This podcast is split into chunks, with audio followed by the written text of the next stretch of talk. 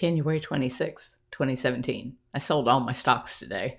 Actually, I asked Howie to do it because I can barely figure out how to buy a stock, much less sell one. The markets are in euphoria because Trump is all over the airwaves talking about how he's bringing jobs back to America. The stock market may rise more over the coming weeks, but I expect Trump will cause higher prices and a worsened economy because Americans won't work for the same low wages as our service and producers in other countries will. Howie said I made 20% of my investments in Apple and Google. One energy stock went bankrupt, but I only had $111 in it. That was a $6,000 gain for me. He said the big cat rescue stocks were up 10%, and we agreed to sell them too.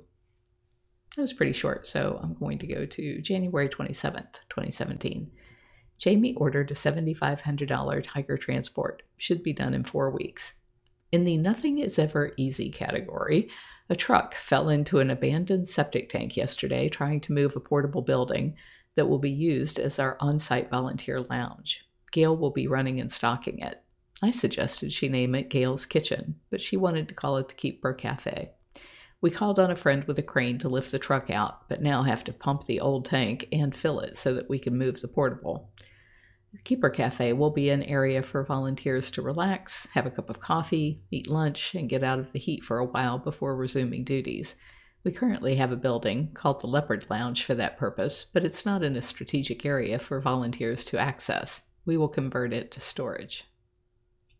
So weird that I don't think I've ever talked about that building, the Leopard Lounge, until today when I was on a walk with Deb and I was talking about how this building houses all the stuff that we just store, and we really should get rid of the building and just not store so much stuff. stuff we'll probably never use again. If you're enjoying my diary, please like, share, and subscribe.